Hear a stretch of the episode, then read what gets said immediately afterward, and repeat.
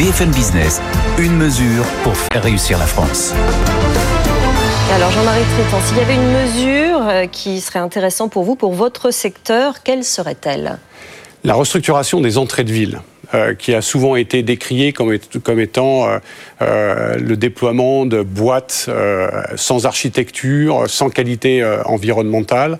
Pour pouvoir débloquer cette problématique, ce que je propose, c'est d'autoriser le transfert des droits acquis commerciaux sur une même zone d'attraction, de telle sorte qu'on puisse les transférer, libérer du foncier mmh. et générer notamment du logement qui aura aussi les qualités environnementales dont on a besoin aujourd'hui pour travailler la, transition énergétique, plus un petit peu d'architecture pour améliorer ces entrées de ville.